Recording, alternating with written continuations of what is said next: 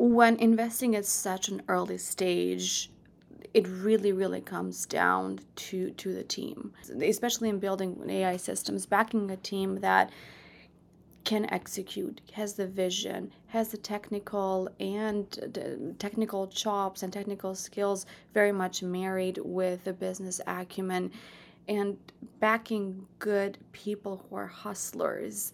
Hi, I'm Esther. And I'm Sean. I write about AI news here at TechTarget in Massachusetts. And I edit Esther's stories. We're here to talk with tech experts about everything AI and ChatGPT. And don't forget about Google Bard. Whether it's who's ahead in the generative AI race, the metaverse, digital twins, or even the latest in autonomous vehicles, we've got it covered. Right, Sean? Yep, we've got it covered.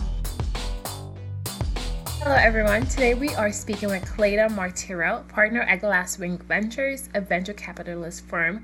Kleida started her career by studying economics and math at Mount Holyoke College and interning at tech startups. She later worked for a New York startup as a data scientist. During that time, she worked with developers and trained algorithms. She later got her MBA at Northwestern University Kellogg School of Management and later joined Glasswing Ventures in 2019. Within four years, she became partner, which is quite a feat.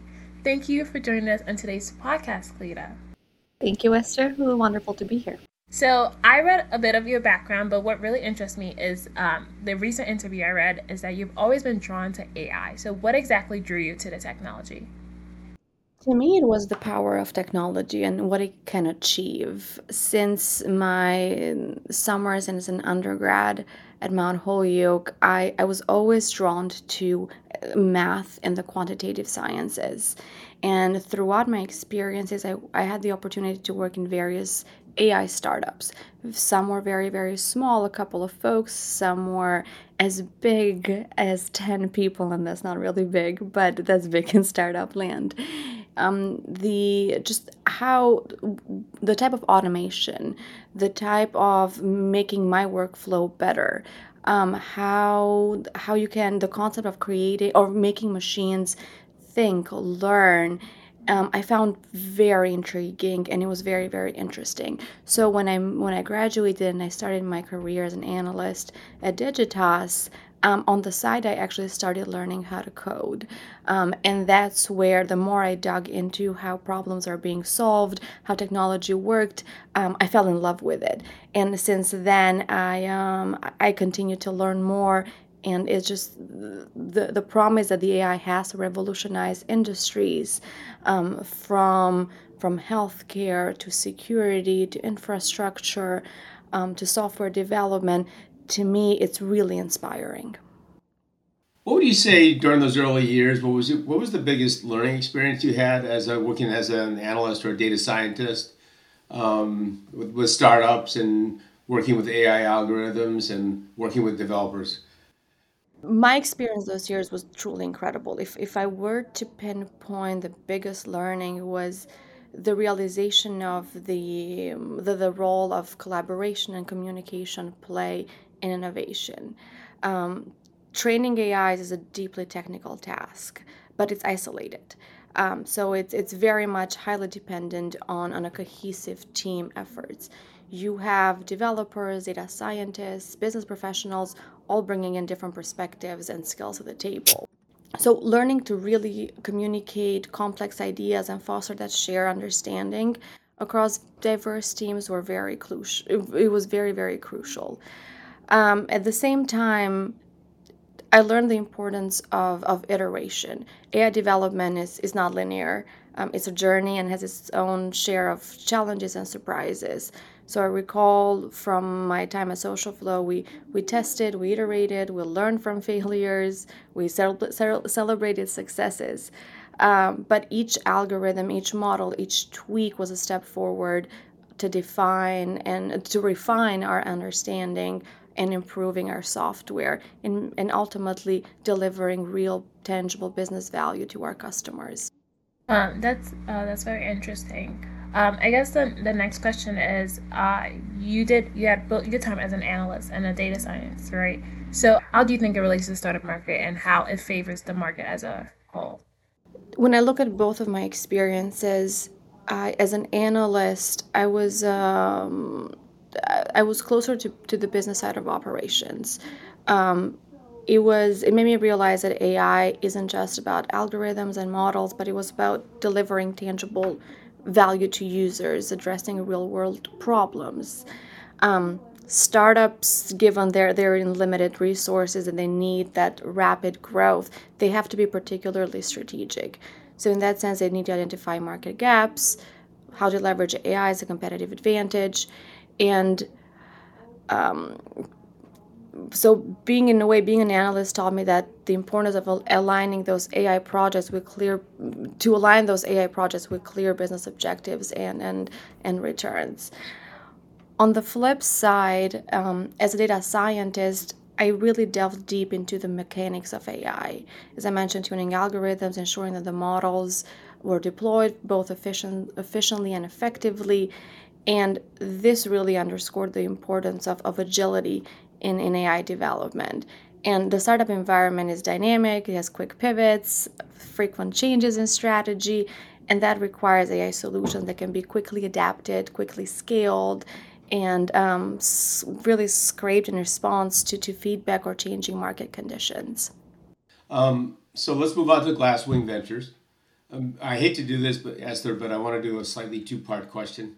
Um, this bad habit, but um, so first of all, what kind of startups do you work with at Glasswing? And also, could you walk us briefly through the process, like how the the relationship works between the the venture capital firm and the uh, company they invest in?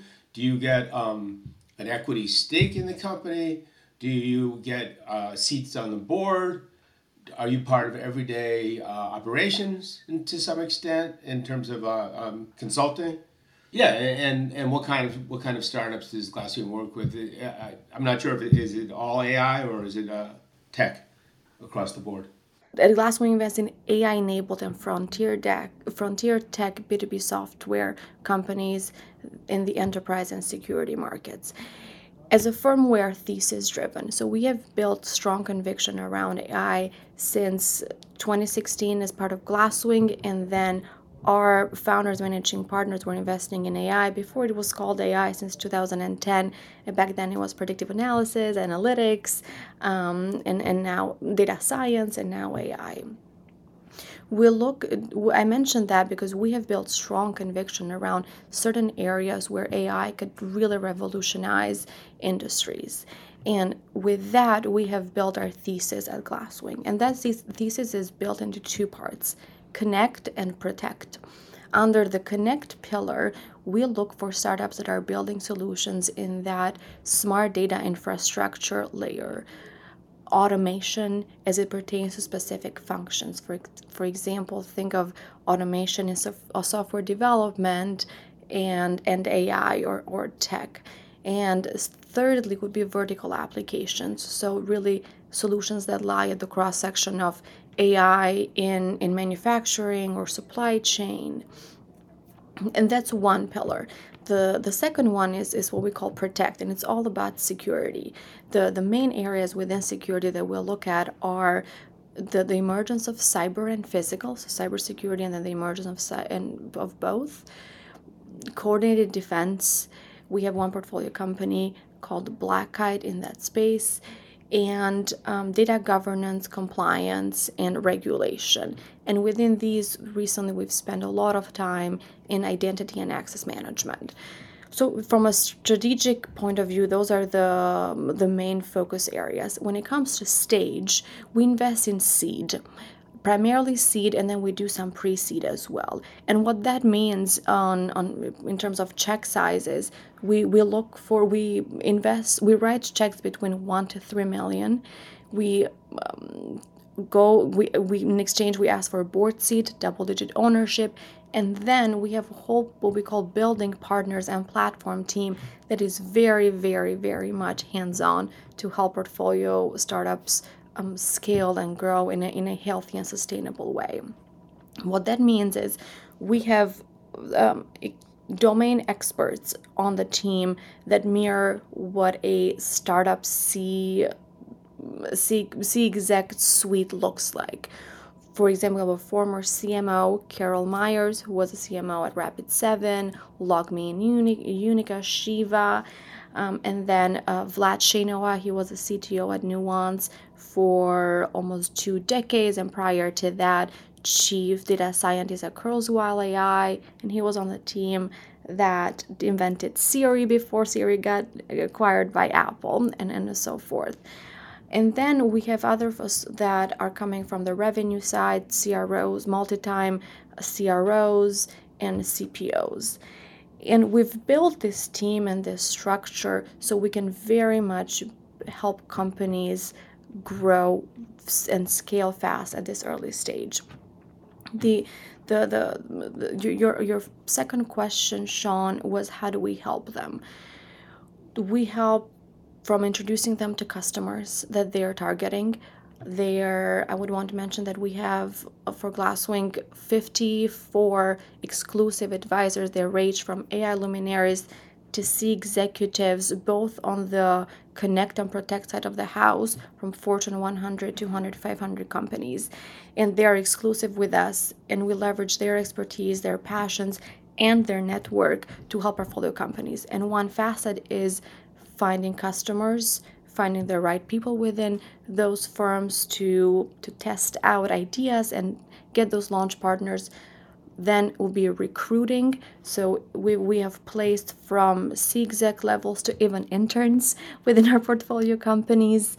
Um, strategic advice at this this early stage you, you need someone you need someone to be a true partner and to kind of bounce ideas off of each other. And then when it comes to fundraising so truly finding we invest in seed as i mentioned so finding partners that can lead or invest in the next rounds of financing so a's b's and so on we we serve as a true partner. We get involved as much as the startup wants us to get involved, and we step aside when when we need when they don't need our help. Um, but we're very much founder first. They're part of our extended family. It's it's it, we, we help as much as we can help, and they we help as much as our our executives want us to help. Um, and and coming from that space, I absolutely love that the relationships we've built with our portfolio. I kind of want to ask a couple of follow up questions and then also a couple of clarification questions just for people who might not understand what seed, pre seed, and all of that means. If you can just clarify that. And then I think maybe this is down below, but I wanted to bring it up because you're talking about um, how involved you get. So, what exactly does a startup how exactly do you approach a startup or how does a startup approach you? Because like it seems like you're sometimes you're as involved as from the beginning of like the startup is just starting i have an idea or perhaps just like in the middle. So if i'm is it just like oh i have an idea and i'm thinking of a startup or do i already have to have a team? Do i already have to have a product? How exactly does that work? I'll define seed and pre-seed as I mentioned, we do seed. So at that point, a lot of startups have either have received some capital or not before. Typically, how the, the stages are, are shaping out to be today is that you have that family and friends accelerator rounds, pre seed round, seed, and then A, B, C, and onwards. At the seed, we typically see startups that are have a team, have um, have tech, have a product, and um, have a couple of design partners or early early customers.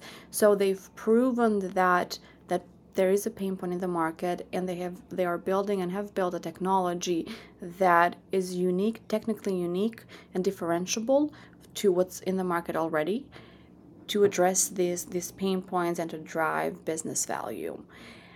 And th- what comes with that is also very well understanding of what the market looks like and what the competitive landscape looks like. So typically that's that's the stage that we see we, we will we will look at startups. Um, so how do we approach sourcing? I think said that's that's what uh, you were getting at. The it is very multi-pronged and multifaceted. We have we have our network that re- reaches out to us. So for example, founders, repeat founders for for for Glasswing or repeat founders for our partners. That they, they exit their company and they start something new and they come to us as we're the first capital in, so we're their first call. There are friends of those of existing executives who are starting something in an XYZ. So we'd have actually this past weekend one of my founders called me and said, "Hey, a buddy of mine is starting something in this interest in this industry. Um, would you be open to chatting with him?" Um, so those type of relationships. We have um, our advisors and our collective network that also refers um, startups to us. and At the same time, um, we given how early we are we actually build very strong relationships with ecosystems so we have very much presence at mit harvard northeastern um, boston college tufts um, i'm sh- boston university and i'm sure i'm forgetting a couple of universities there because boston is so rich in that sense and also my my own alma mater, Mount Holyoke and, and Kellogg. So very much tap into what's happening at the at the inception within this uh, within this uh, campuses. And then we do our own um, outreach. So internally, we have built a programmatic system, AI system, um, to truly understand what um, the, the, startups that will will need funding and um, how do we outreach and we do our own out or we do our own outreach for that as well so as you can see it's it's a very very um, multi-pronged. One thing i also want to mention is um, vc so the ecos the vc ecosystem. So typically later stage vcs will see something early that is um, really good they refer it to us or even early stage vcs will see something that's path like pre-seeds i see something that's um, later for them they they pull us in. So that that ecosystem is is very valuable to finding to, to sourcing the right companies as well. So you're investing pre-seed and seed. Um, they're very small companies at that stage. So what's the likelihood that they're going to succeed? I mean what's the and also what's the risk uh, to you as a firm and obviously to them putting their you know their life's work and their resources into this but um, so is it so then what criteria goes into your selection process to give you the best chance of and them the best chance of succeeding at some level at least maybe going on to the uh, uh, series a round or whatever when investing at such an early stage, it really, really comes down to to the team. So finding or backing a team that has, especially in building AI systems, backing a team that can execute, has the vision, has the technical and the technical chops and technical skills very much married with the business acumen and backing good people who are hustlers um, is truly, truly kind of what makes it at this stage. The and and and that is it's as very much learning how to read people, learning how to build build relationships, and um, in a way, betting on that is like the very very first. It, it comes down to people. Then it's about the technology. As I mentioned, we're very much focused on AI and frontier tech. So we want to understand not just Gen AI, but just there are so, so, so many facets of AI, and Gen AI is just one sliver of it.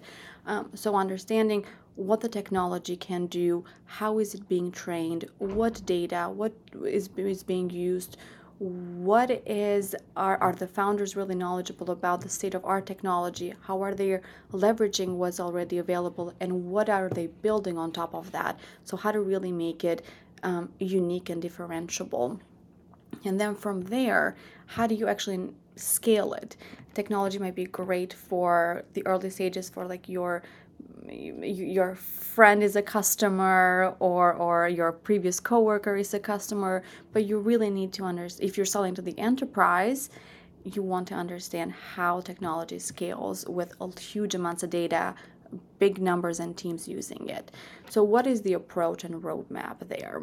Um, and then from there, it's it's going to market. I think the biggest risk here is finding at this stage is making sure that you're finding product market fit, um, get, getting that repeatability use case to to make sure to understand that this are this is the right person I'm selling to from a from a go to market with a go to market hat.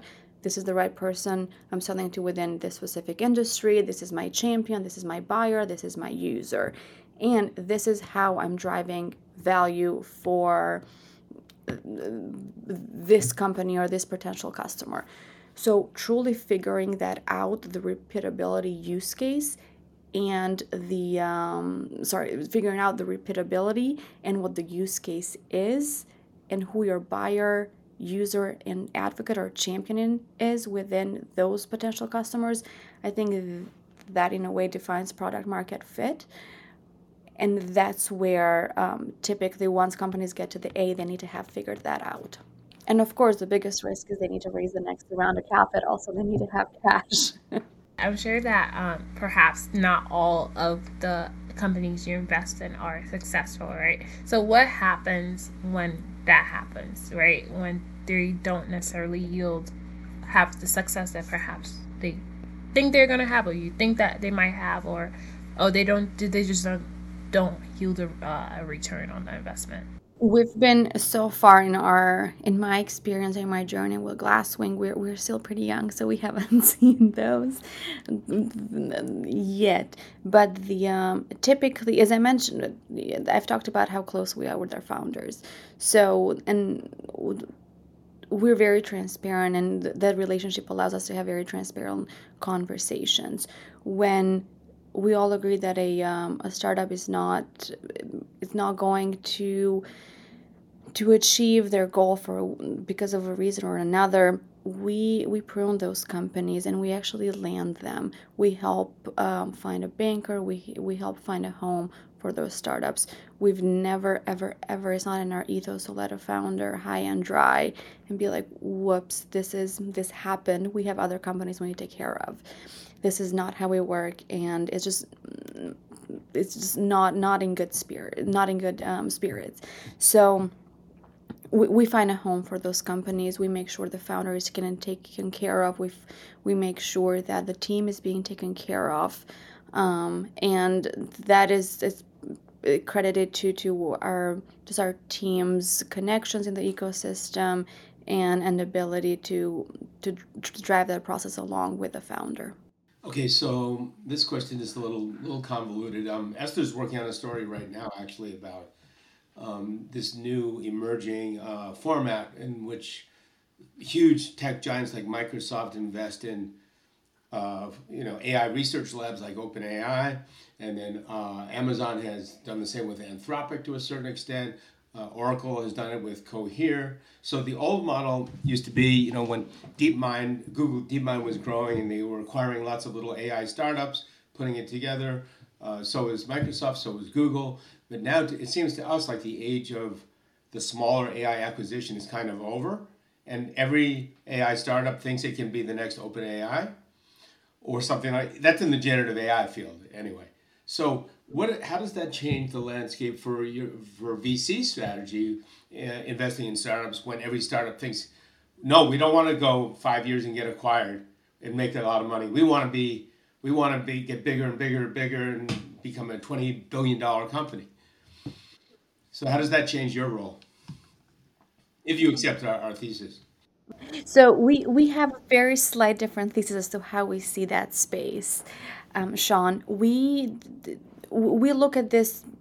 I'll focus with Gen AI because that's how this all started. Within generative AI, we have built our own three-layer thesis where the first bottom layer we have the foundation models and the foundation models are the um, what you mentioned the the and, and anthropic openai cohere and those are um, the equivalent of the amazons and googles in in early 2000s for us though the foundation models will very much take the form of the um olig- olig- oligopoly no. How do you say that? Um, monopoly. Of the, the, the monopoly where you have these big winners. But those are not um, those are not startups per se because their their seeds didn't or their seed round did not look like a seed round um, and at the same time they require a lot of compute a lot of resources large p&l's backing them so you see a lot of these big companies invest so we are shying away from those open source or closed source large models. Then moving on to the next stage, we or the next layer, we have that metal layer, where the metal layer you that, that serves as the picks and shovels of, of, of, of the Gen AI boom. They will be the next Databricks, for example. And in that layer, we see prompt engineering. We see companies um, building and fine tuning, model orchestration, um, a lot of those like how do you link the foundation model with the the next layer what the application layer and here this this layer here is is crowded today is nascent very very nascent and there will be a few winners there. The third pro or the third layer is the application layer and that's where we believe most of the opportunities lie. Um, the of course then you have a lot of the kind of vertical what we call vertical or end-to-end applications where you have companies like one of ours common sense machines that is building an application their own middle layer tooling and then their own um, foundation model that's being built on top of existing models today. And that is what we call end-to-end layer. So this is how we see the the whole Gen AI landscape today, and there's so, so much opportunity for builders to build AI technologies and for investors to invest in, in, in AI startups that truly will have um, outsized and successful returns. So, speaking of um, generative AI, right? You've been in the industry um, since before we had this whole boom in the generative AI space. How would you say, like, you've seen, what is the big, biggest difference you've seen when it comes to generative AI and where we are today? From a technical perspective of just role? Technical perspective. Gen AI has been transformative in many ways. Just the, the, the, the scale of the technology and the compute power and, and the, the ability that it has to mimic um, human conversations um, is truly transformative. The to me that's been mm, and it mm, like the, one of the biggest most transformational um, tech driver. This technology has been around for many years. It's um, the mass consumerization of it as well completely changed the landscape.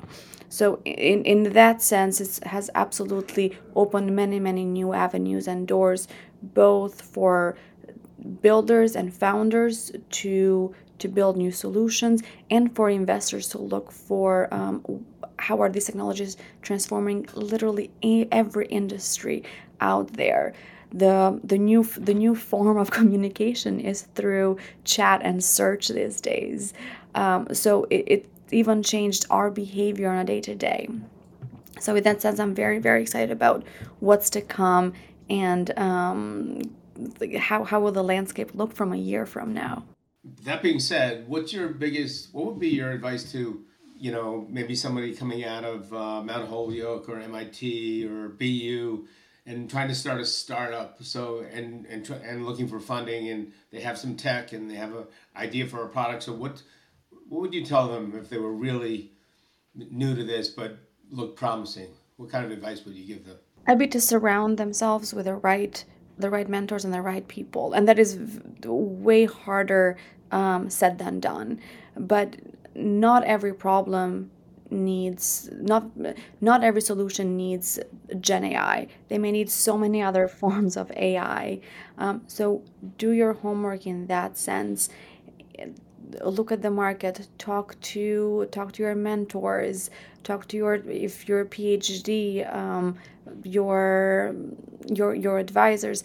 And then i always i'm i'm always up for talking to, to to founders who are just having an idea and starting and thinking about how to start or how to go about starting a new a, a new company. Um, I, I love talking to founders at that that early stage because the the chance is that I probably know somebody or we know somebody that I can put in touch that they can they can help each other with. Or I can introduce them to a an enterprise that has looked at this company at this pain point before so they may provide them a different um, a different perspective. Surrounding yourself to a lot of people just adds to the tribal knowledge of the problem who's the buyer technology how to build it and you, you build those long-term partnerships as well so I want to go back to something that you mentioned before, um, which is you mentioned the three layers, and you said basically the third layer is where you see an opportunity. However, I wanted to go back to the second layer where you said it, if you felt feel like it's kind of crowded, right? Is that correct? Uh, two things I would say that the application layer is where most of the opportunity is, and the metal layer is is crowded t- right now, but it's extremely nascent. Okay. Um, what? How do you think that might shape out in the, as we're going through in the future? Honestly, it very much depends on what also the foundation layer and the application layer um, or solutions in those layers do. Because you will have a lot of companies today, for example, in the metal layer, where they will just get commoditized because the foundation model providers will provide it for free. And then you have at the application layer, you have a lot of companies that will build their own metal tooling. So, for example, I've seen companies that build their own agents um, and agent specific tasks. Agents are in that metal layer. They're a picks part of the picks and shovel toolkit to, to to drive the solution or to solve the problem.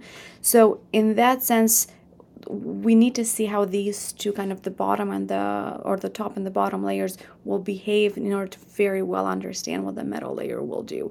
But at the same time the middle layer is very important because it's it really serves as a channel to drive that um, to make applications happen. Um, we've seen we've seen a lot of solutions that were started in the Q1 Q2 of this year that um, that got in a way folded under the foundation layer. LangChain, the open source community, is huge as well. So keeping an eye on what's happening there. So it's it's still very early to predict who the winner will be because of these two reasons. But one thing that um, I'm observing is that there's there's companies very much entering the middle layer, but then exiting very quickly because of those two reasons. I think I wanted to just go back quickly to the idea of like AI enabled, right? So, can you define that? Especially because I know that there are a lot of I, when I spoke to your founder, uh, CEO, sorry, Rudina, she was talking about the idea of like not every problem needs to be solved with AI. So, how do you like I guess weed those out? It's true. Not every problem needs to be solved with with AI. It's for example, I will touch on um, a company of ours, Retrocausal um, where they're an AI and computer vision enabled for manufacturing. Is manufacturing like has a true pain point of um, how do you automate that assembly process? There are today how it's done is basically you have a um, in order to put things together in the assembly line, um, workers have just a laminated piece of paper that tells you how to build something, truly the nuts and bolts. Um, and that's extremely outdated. You're using a piece of paper and the human eye as the measure to build things together. And those things can be medical devices, the um, the, the, the, the piece of an aircraft arm, really, really impactful things that if you put it wrong, then the, the, the the, the consequences are detrimental. So it, using a great computer vision technology to optimize a workstation to help the worker and then to audibly and visually tell them that hey what you're doing right now is wrong so put it well together so when it goes down to the next station and the next person um, you know it's, it's getting done right and you don't you don't go down to the QA and then say, okay, it's wrong, and then come back again. And at the same time, you're solving the problem that um, the the workforce in manufacturing is actually um, few more people are leaving the the industry than are coming in. So you're dealing with who are the workers and who are the skilled workers to really address this um, this problem and then how do we train existing workers so it's, it's a very tough dynamic but with the right technology anyone can come in and say i will do this job for um, for the day and then because i know that I, I don't need to trust my, my tired eye anymore or follow the steps of this laminated piece of paper. The, the, the retrocausal will tell me how to best optimize my workspace and how to put things together the right way, and I will not make mistakes. Um, so, in that sense, it's extremely powerful. Um, there are other solutions that, um, as Rudina mentioned, you, you don't need as you, the, the the ROI of embedding AI in a solution may not be as may not be as high um, as one can do it by hand or or other ways. So, but typically we we only look at AI solutions. So I'm very much looking at opportunities with that eye. So, um, what's your budget for um, each year? So typically we we work in funds. So Glasswing's first fund was 112 million. Glasswing's second fund, which we raised last year, is 158 million. And um, out of so out of that 58, a portion of it goes to Glasswing as a firm. So our operation expenses, our salaries, and all of that.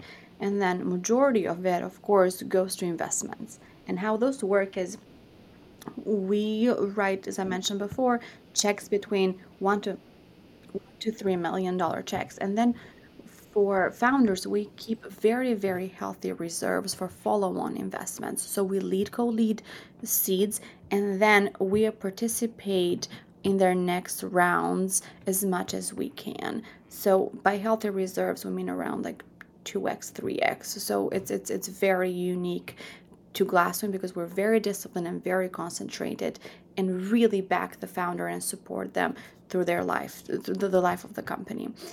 So that allows for Glasswing to, to invest in roughly 20 companies in this in this fund. And typically the lifetime of the fund itself is about 10 years. How do you fund your fund?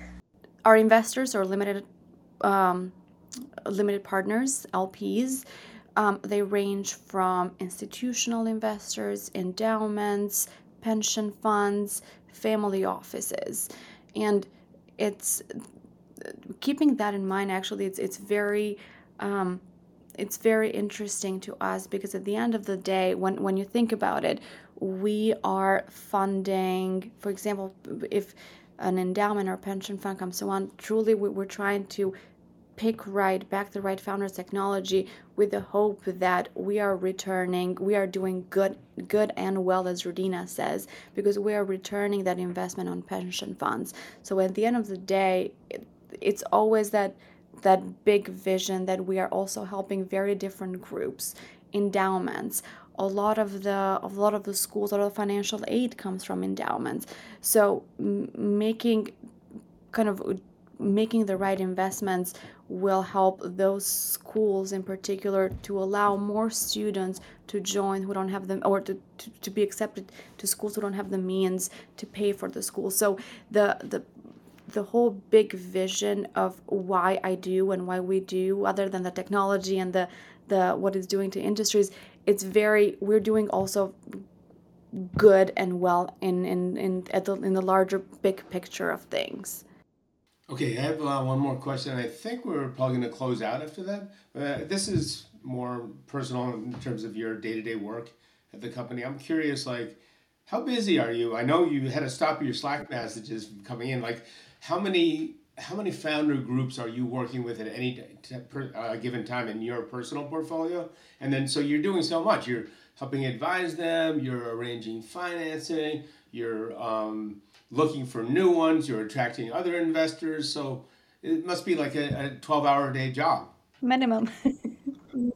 Can you just talk a little bit about like how do you manage all that uh, different parts of the business and, and how many clients would be in your por- typical VC's uh, portfolio? It's it's definitely a, a busy busy uh, job, but I, I I love I love what I do.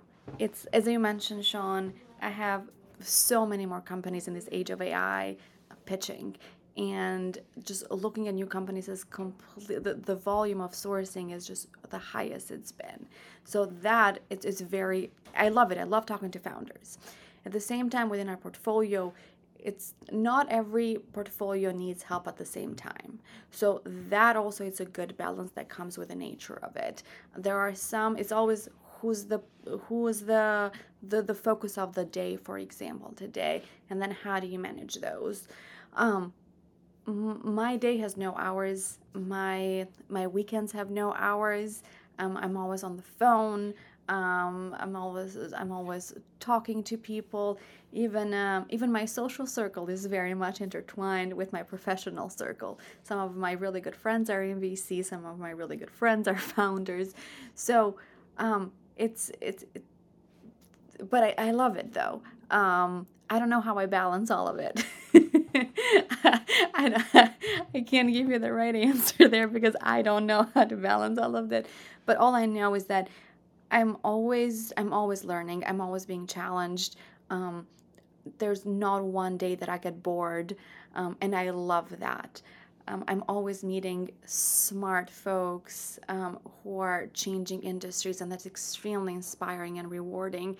And um, that just makes me want to push forward more and, and, and continue doing what I'm doing. Well, um, thank you so much. You're our first uh, investor venture capitalist to be on our podcast. So congratulations. It was uh, you were so interesting and uh, such a cool job. And so um, to our listening public, you can check out this podcast on uh, targeting AI on Apple Podcasts, on Spotify, on Amazon, Google, all the other podcast platforms, Podbean, and also on TechTarget News. Come and listen to our Targeting AI, AI podcast. And um, maybe, Kleida, we can have you back again next year and see uh, how successful you were this past year. but anyway, I appreciate your time so much. Absolutely. Thank you both. Thanks for listening to today's podcast. Please remember to share on your favorite social media platform and leave a review. For more on today's topic, please check out the TechTarget News website.